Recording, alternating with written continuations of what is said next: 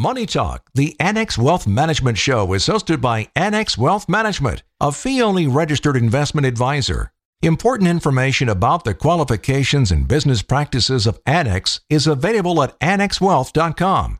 Different types of investments involve varying degrees of risk. Please consult with a qualified fiduciary advisor about your specific situation. Welcome to Money Talk, the Annex Wealth Management Show, the longest running weekly personal finance radio show in Wisconsin. Annex Wealth Management is a local fee only fiduciary providing investment, retirement, tax, and estate planning. Know the difference. The Powell pause, earnings, and how about that jobs report? This is Money Talk, the Annex Wealth Management Show. We're glad you're here. Coming up in the next hour, we're going to talk about the Annex Wealth Management Tax Smart Planning Strategy Review. Dave Spano, there's a figure in there that Eric Strom talks about, about just one case that stunned me about the potential tax savings for a potential client of Annex Wealth Management. That's on the way. Good. Ask Annex is coming up. Toward the end of the show, do houses make terrible wealth transfer vehicles? Maybe, maybe not. It's an interesting case to talk about.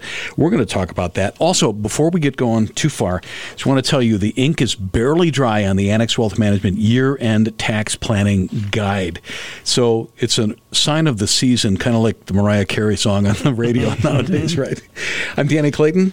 Dr. Brian Jacobsen, Chief Economist, is in the studio. Welcome. It's great to be here. Dave Spano, our President and CEO. Welcome to you. Yeah, thanks, pal. And uh, what a great setup. It's going to be a great show over the next hour. I hope you can join us. But you know what else was great, Brian? Was the week in the markets really a nice rally, kind of a relief rally. I felt that we were a bit oversold, but we did have a really nice week this week. Yeah, on our investment committee, we were talking about this last week as far as how things were looking a little too glum.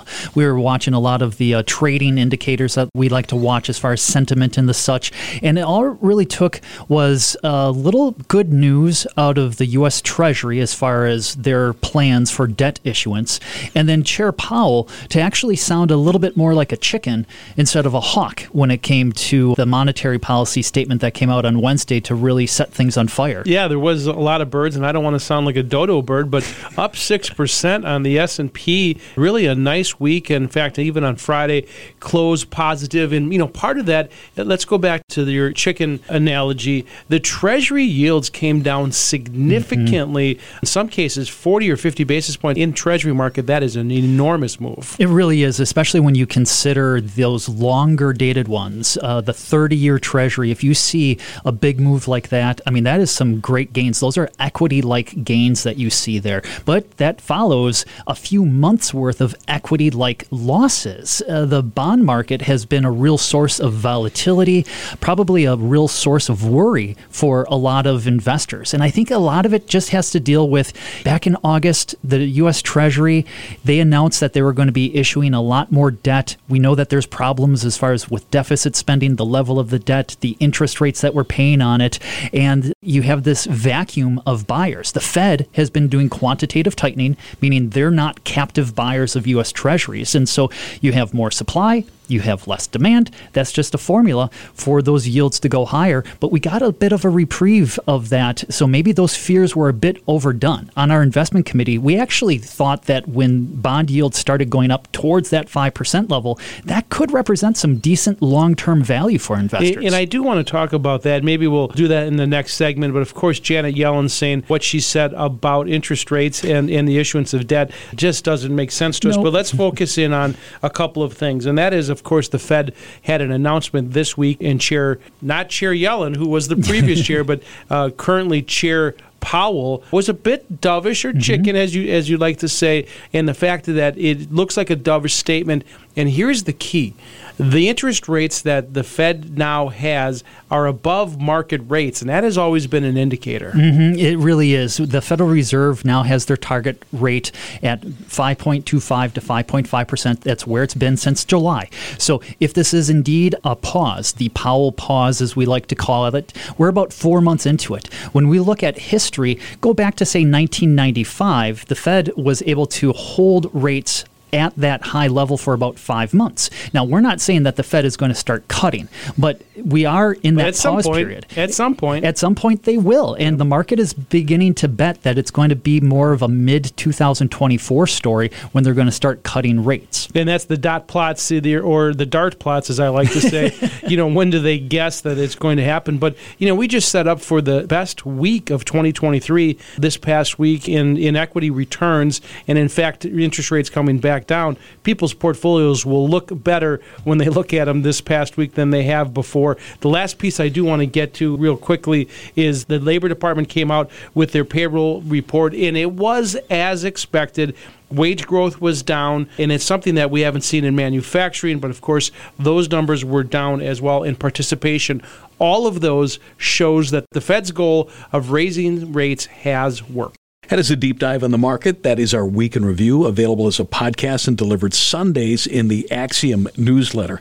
This is Money Talk, the Annex Wealth Management Show, Saturday, November 4th. We're going to be right back on 620 WTMJ. Custom tailored investment and retirement planning from a fee only fiduciary. Know the difference. This is Money Talk, the Annex Wealth Management Show on WTMJ. We're back. Quick reminder this show is going to be available as a podcast at the top of the hour, annexwealth.com. Click that Get Started button if we can help. Depends on where you are in your journey, but we'll match up really well with either Annex Ignite, Annex Comprehensive Wealth, or Annex Private Client.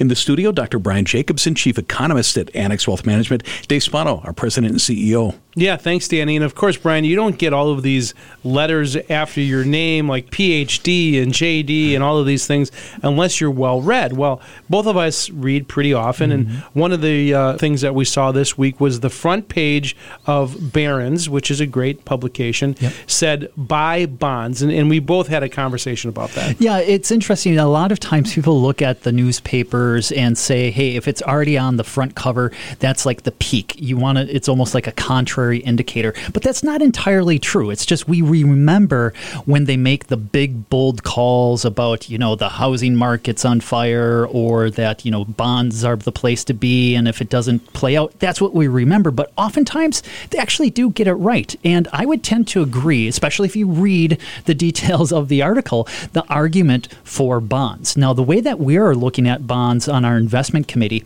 is that they can be a very powerful tool, especially if you can hold them as individual bonds. And so that's one of our capabilities, the individual bonds, where you can hold them and ride through some of the volatility that we have seen in the bond market over the last few months. If you have the option to just hold on to them to maturity, that's some pretty good coupon income that you can clip at these levels. So let, let's just make sure that our, that our listeners get that piece, and we're certainly not, you know, poo-pooing uh, bond funds No, or bonds exchange traded funds. We're saying there's an alternative way, and that is holding the individual bonds themselves, because then you know you're going to get par when they come to maturity. And so uh, that is really a good point. But let's go back to the Treasury. They have proven to be really bad traders, haven't they? they really have. You would have hoped that during the zero interest rate policy of the Fed that the Treasury would have started issuing longer dated bonds, but they didn't. So instead of bottom ticking yields and basically locking in those low yields for a long period of time, they didn't do anything. They just kept issuing bonds as they typically did. And now they're beginning to issue those longer dated bonds at these higher yields. And so it's almost like they're th- doing the exact opposite of what a good trader would. They uh, failed to lock them in at a low yield, and now they're locking them in at the high yield. And it just really doesn't make a lot of sense. I understand that it's, you know, the bureaucracy, but still, you think that they could put on their trader hat a little bit And, occasionally. and think about that. You know, we just have uh, three or four PhDs running around. You being one of them here at Annex Wealth Management, but over at the Fed, there's thousands Yes. of them. Mm-hmm. And and you know the reason why I point that out is because Joe Schmo from Kokomo knew that he had to lock in his mortgage rate, Yeah. right, and not wait to get up to, to get up to eight percent. Well, that's that's not what the Federal Reserve did. That's right. Yeah. And, and in fact, it's so interesting how the average mortgage rate right now is around 6%. But do you have to pay if you take out a new mortgage? It's closer to 8%. It's one of the reasons why we have some really interesting distortions in the housing market. People feel locked in to their homes that they're in because of the mortgage rate. You don't necessarily want to pay that off, pay off the par amount, and then have to get into something at 8%. However, keep in mind in the United States, we oftentimes do have the ability to refinance. So even if you do take out that 30 year fixed or seven year arm, there's the option that if rates do come down, that you can refinance. And more and more people are getting comfortable with that idea. Exactly. And so there's a lot that could happen in next year, and that could mean lowering of rates. And we'll have to see if that happens right in front, front of the election. And why would mm-hmm. that happen? Lots of reasons. One is that we saw the Atlanta Fed, which is generally pretty aggressive with their GDP estimates, had 4.9% for Q3, but that comes all the way down to 1.2% yeah. uh, for Q4. Now, you pointed out last week part of that was inventory build that can get taken away though as well. It can, yes. The big part of the 4.9% was really from a swing in inventories. So is it the case that businesses really built up some inventories in anticipation of the fourth quarter holiday sales, things like that? They do try to seasonally adjust for some of those things, but if they misjudged consumer demand, then you're going to see some fire sale prices on some of that inventory. Yeah, awesome. You uh, can you stick around for the rest of the show oh, I'd because we to. have a great yeah. segment coming up at the end of the show. Excellent. Dr. Brian Jacobsen, Chief Economist, Dave Spano, our President and CEO at Annex Wealth Management. The Annex Wealth Management Tax Smart Planning Strategy Review is powerful. Very powerful. We'll talk about it next and share a mind blowing amount of taxes saved for a new client of Annex. This is Money Talk, the Annex Wealth Management Show on 620 WTMJ. One team, one plan, one fee. Annex Wealth Management works in your best interest. Can your advisors say that? This is Money Talk, the Annex Wealth Management Show on WTMJ. Know the difference with Annex Wealth Management?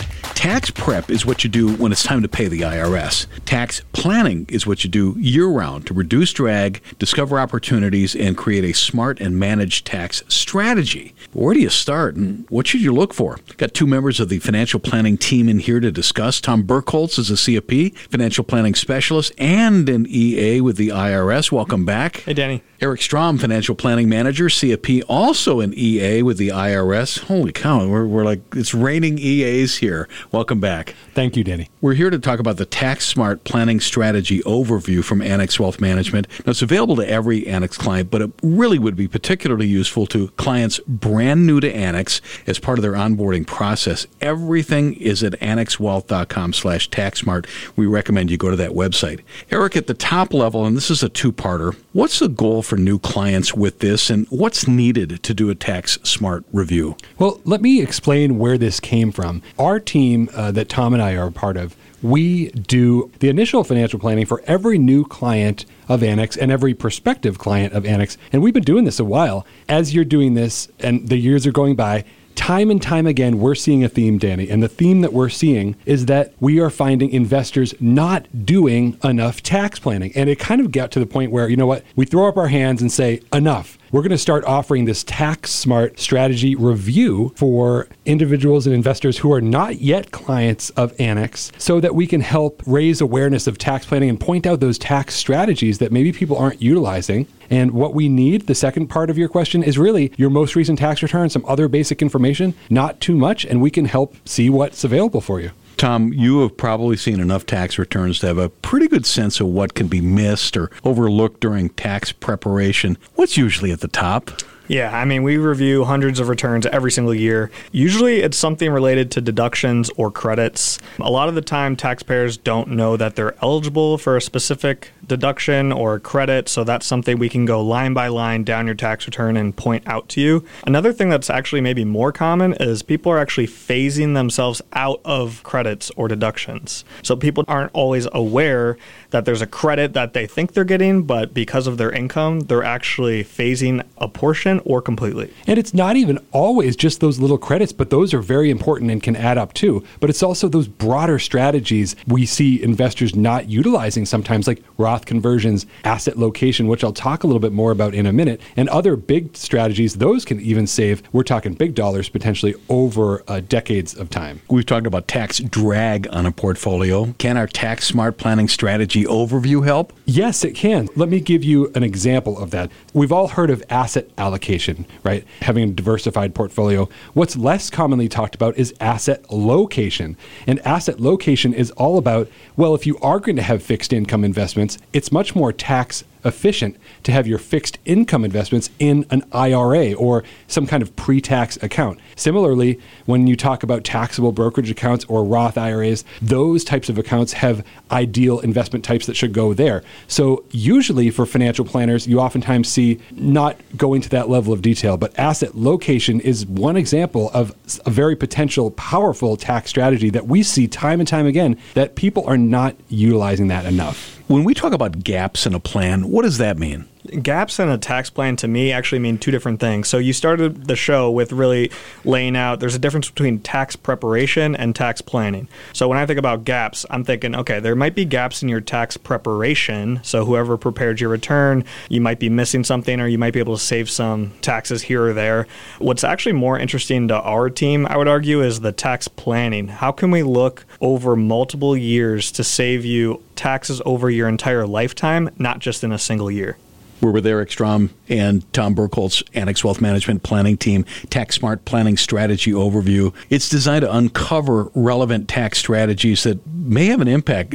Any example of that? Just last week. So, met with a prospective client, so not a client of Annex yet, we looked over their information. We actually found a number of little things that kind of led to some immediate savings, but also showed that this particular individual was a very good fit for a strategy called Roth conversions. And Roth conversions are where you intentionally pay the tax to shift money from your pre tax bucket, where you've never paid taxes on those dollars, over to your Roth or tax free bucket. And in this case, we were able to project that we saw substantial, actually hundreds of thousands of dollars of tax savings over the course of a retirement by intentionally filling up low tax brackets early in retirement, especially while we have lower tax rates that we currently have due to the Tax Cuts and Jobs Act. This person, they've never encountered these ideas before, and in their circumstance, it was just something that really resonated with them, and it was a huge amount of tax savings over a long period of time. You combine that with those immediate tax savings. This person was actually self preparing their taxes, and they were kind of missing a couple things, but at the end of the day, we delivered a ton of value,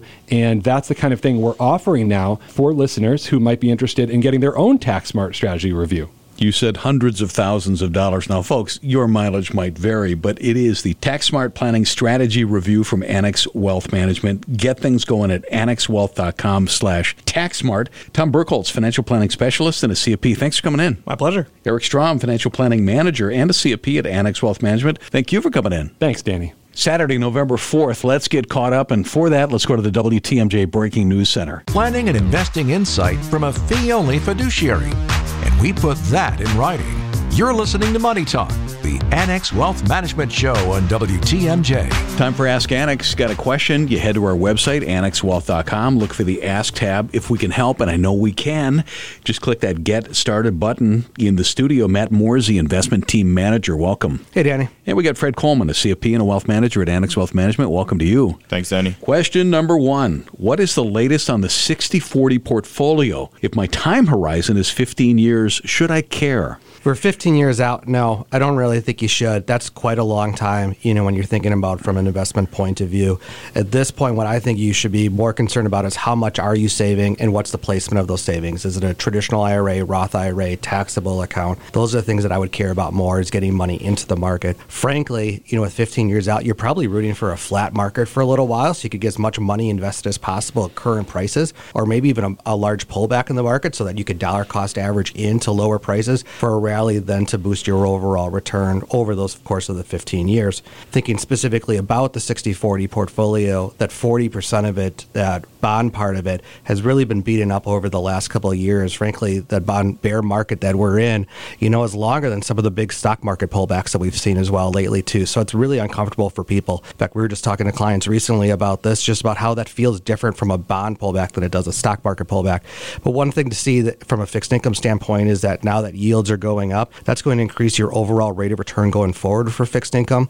When you think of 10 years and out, that starting yield that you're getting on it is going to be the best indicator of what you're going to get going forward on that. So for 15 years out, I think you're in a pretty good spot. Yeah, and you may be re- reacting to last year because that was one of the worst years since 2008. But this really is also a matter of what your risk tolerance is. At Annex, we take each of our clients through a personalized risk assessment. The risk assessment tells you the investment return for our portfolios and what you can expect for the next six months. So we'll give you a high point, a low point. Usually everybody's okay with that high point, but if that low point is uncomfortable for you, then maybe the portfolio is too aggressive. Question two on Ask Annex Do I really need to understand a company's core business if the fundamentals look solid? Yeah, it's yeah. a good question. Fred, why don't you start us off on this one? Sure. Yeah, fundamentals are very important, especially when it comes to determining the value of a stock price. And understanding a core business is a part of that process. Each security that you own should play a specific role in your portfolio and complement the other positions that you own.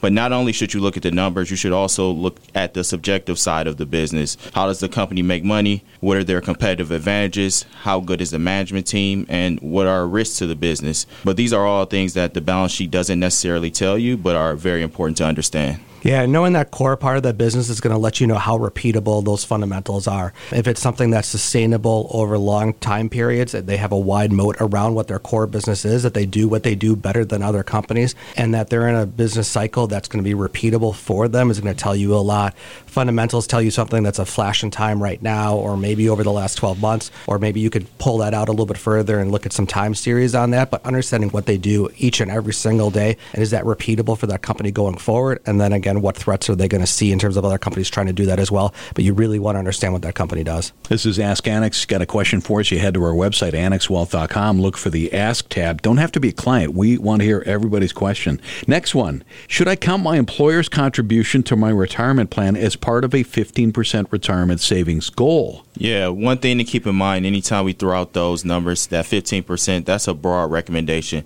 For a lot of people, 15% will be more than enough, even if you do include your employer match. But there are a lot of other factors to consider. What age do you want to retire? How much do you plan on spending? What will your tax rate be? When will you take Social Security?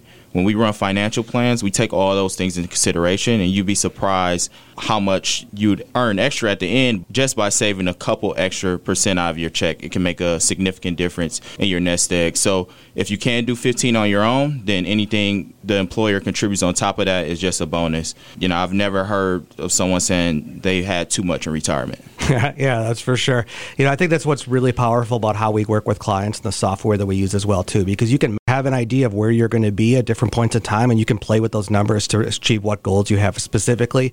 You know, I just think from a general standpoint, is I wouldn't count it just if I'm just going to try to look at just broad numbers because, like you said, no one complains about having too much later on, but it's also a battle of okay, what do I have today? Do what do I want to defer to the future? I would use that as the cherry on top of that ice cream sundae in terms of your savings goals long term. But ultimately, you know, it's going to be very specific to you, and I think that's so powerful what we do with clients in that way. Run the score up a little bit, right? Oh, Oh, for sure. There you go, Matt Morsey, the investment team manager. Thanks. Thank you. Fred Coleman, CFP Wealth Manager at Annex Wealth Management. Thank you. Thank you, Danny. Is passing your family home to the next generation a good idea when legacy planning? Maybe.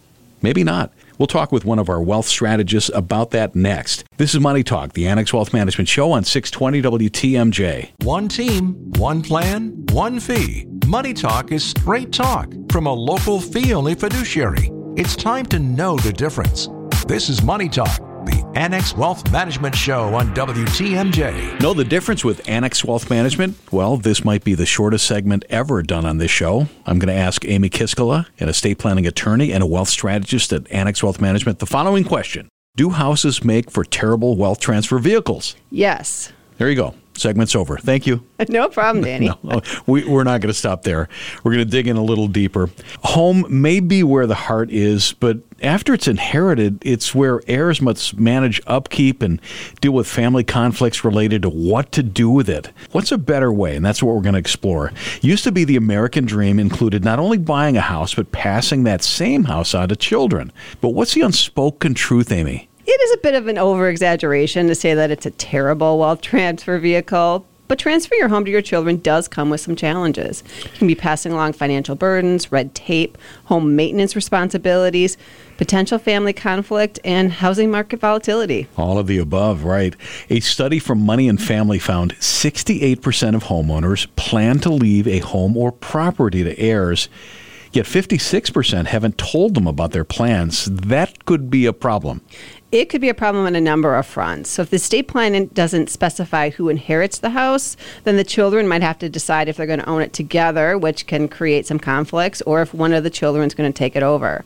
Whoever takes over the home will need a plan to pay those ongoing expenses. And these can be hard decisions to make after mom or dad is gone. So, having that conversation while mom and dad are alive can be beneficial in determining whether any of the children would want the house and what the plan is to pay those homeowner expenses. Right, because if your kids are spread out over the the country, who you know who's going to wind up with it? Yeah, oftentimes I think parents assume that the kids want the house when the reality is is they may be living all over the country. Right.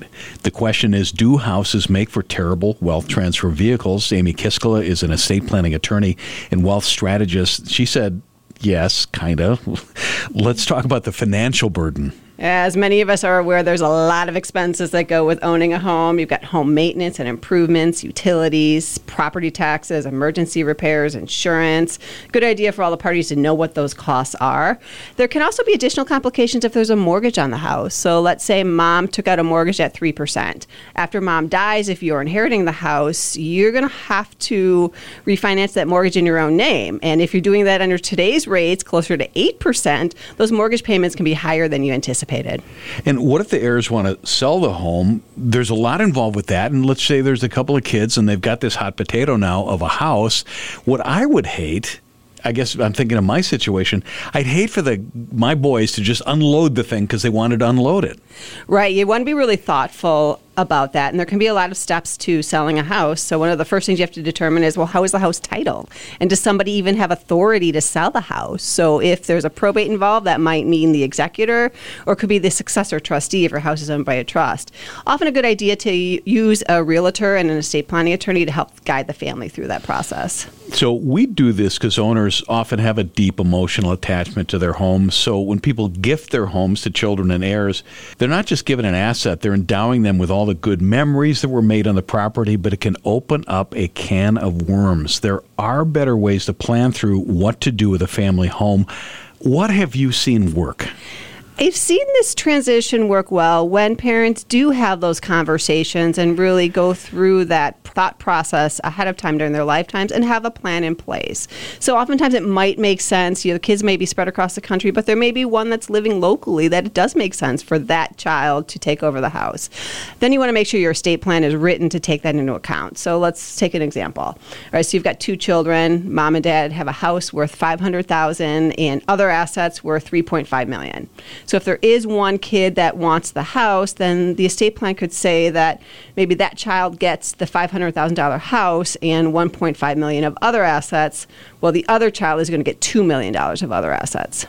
I guess it would be a conversation because first you need to talk to the kids, right, and see what they might be interested in. But you need to negotiate with your kids. That that's that's a different question. So it's important to set that up before you talk to the estate planning attorney, but then to put the plan in place and say, okay, guys, here's how it's going to go. Yeah, the estate planning attorney can walk you through what that process looks like. Sometimes you can set it up ahead of time. Sometimes you may not know, and so maybe your estate plan gives the children the option. Like you may not negotiate with your kids, but maybe they negotiate with each other after you're death to decide if one of them maybe wants to take over or buy the house from the other. There's a reason, Amy, that you're on the team, Amy Kiskala, for stuff like this. She's an estate planning attorney, a wealth strategist at Annex Wealth Management. She and the rest of the bunch can help you. Amy, thanks for the time. Thank you, Danny. Saturday, November 4th. Wow, November already. This is Money Talk, the Annex Wealth Management Show, 620 WTMJ. The longest running weekly personal finance radio show in Wisconsin. This is Money Talk the Annex Wealth Management Show on WTMJ. We're back in Money Talk, the Annex Wealth Management Show. Reminder this show is going to be available as a podcast at the top of the hour. And I kind of forgot earlier if you're looking for some great content produced by Annex Wealth Management, the Annex Wealth Management YouTube channel, very good with over 1,500 videos that we have produced. Also, our SWAT podcast Monday mornings from the Annex Wealth Management investment team. Dave, you were talking earlier about all of the letters behind uh, Brian's name, but we got a lot of letters behind. And I was thinking about the cost of the education for the people that, yeah, that right. put, you know, that kind of work on behalf of our clients. No, no so, question. what a value that is. The Annex Wealth Management SWAT podcast, about 20 minutes releases early on Monday morning and definitely worth a listen if you want to get dug in deep on the markets and the way we're looking at things. Brian Jacobsen, Chief Economist, Annex Wealth Management. I often pester you with questions. A week or so ago, I saw Jamie Dimon, who is the CEO of JP mm-hmm. Morgan, mm-hmm. right? High profile guy incredibly wealthy. Yeah. Has done very well. Mm-hmm. His personal wealth is what?